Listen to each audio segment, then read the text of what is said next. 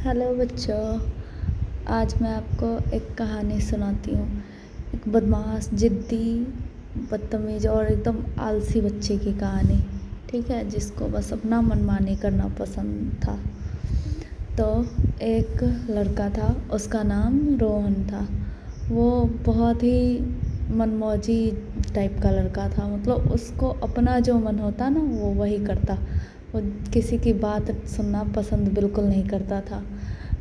उसका जो मन हो जाता जिस समय, जैसे कि वो बोलता कि मुझे आज खिलाना चाहिए तो फिर चाहिए। वो लौटने लग जाता ज़मीन पे और ज़िद पकड़ के बैठ जाता वो अपने मन की करने के लिए।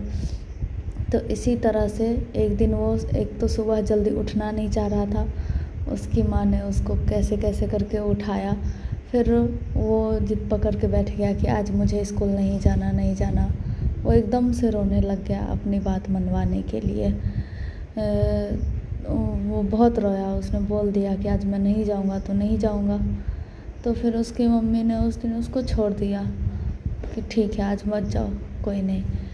तो वो उस दिन स्कूल नहीं गया और घर पे सोता रहा, घूमा, फिर सो गया, थोड़ा अकेले खेल वेल के।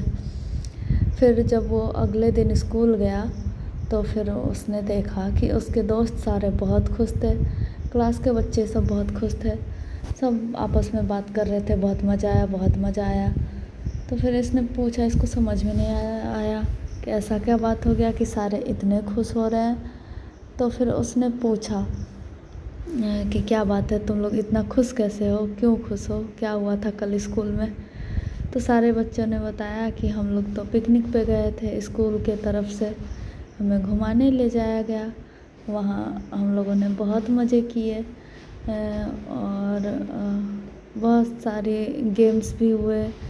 यानी सारे बच्चों ने बहुत मस्ती की थी पिछले दिन। फिर इसके दोस्त इससे पूछने लग गए, इसको चिढ़ाने भी लग गए कि तुम क्यों नहीं आया आया?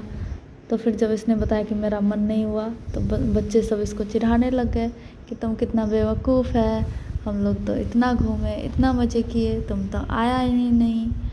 इसको फिर बहुत पछतावा होने लग गया कि मेरी मम्मी सही बोल रही थी, मुझे चला जा, चले जाना चाहिए था, स्कूल कल आ जाना चाहिए था। फिर इसको समझ में आ गया कि बड़े कुछ भी बोलते हैं, हमारे अच्छे के लिए ही बोलते हैं, मुझे स्कूल रोज़ आना चाहिए। तो फिर उसके बाद से वो सुधर गया, कम जिद करने लग गया, जिद छोड़ दिया अपना। अपने माता पिता का बात भी सुनने लग गया। तो इसी तरह से हमें रोज़ स्कूल भी जाना चाहिए और अपने से बड़ों की बातें भी सुननी चाहिए।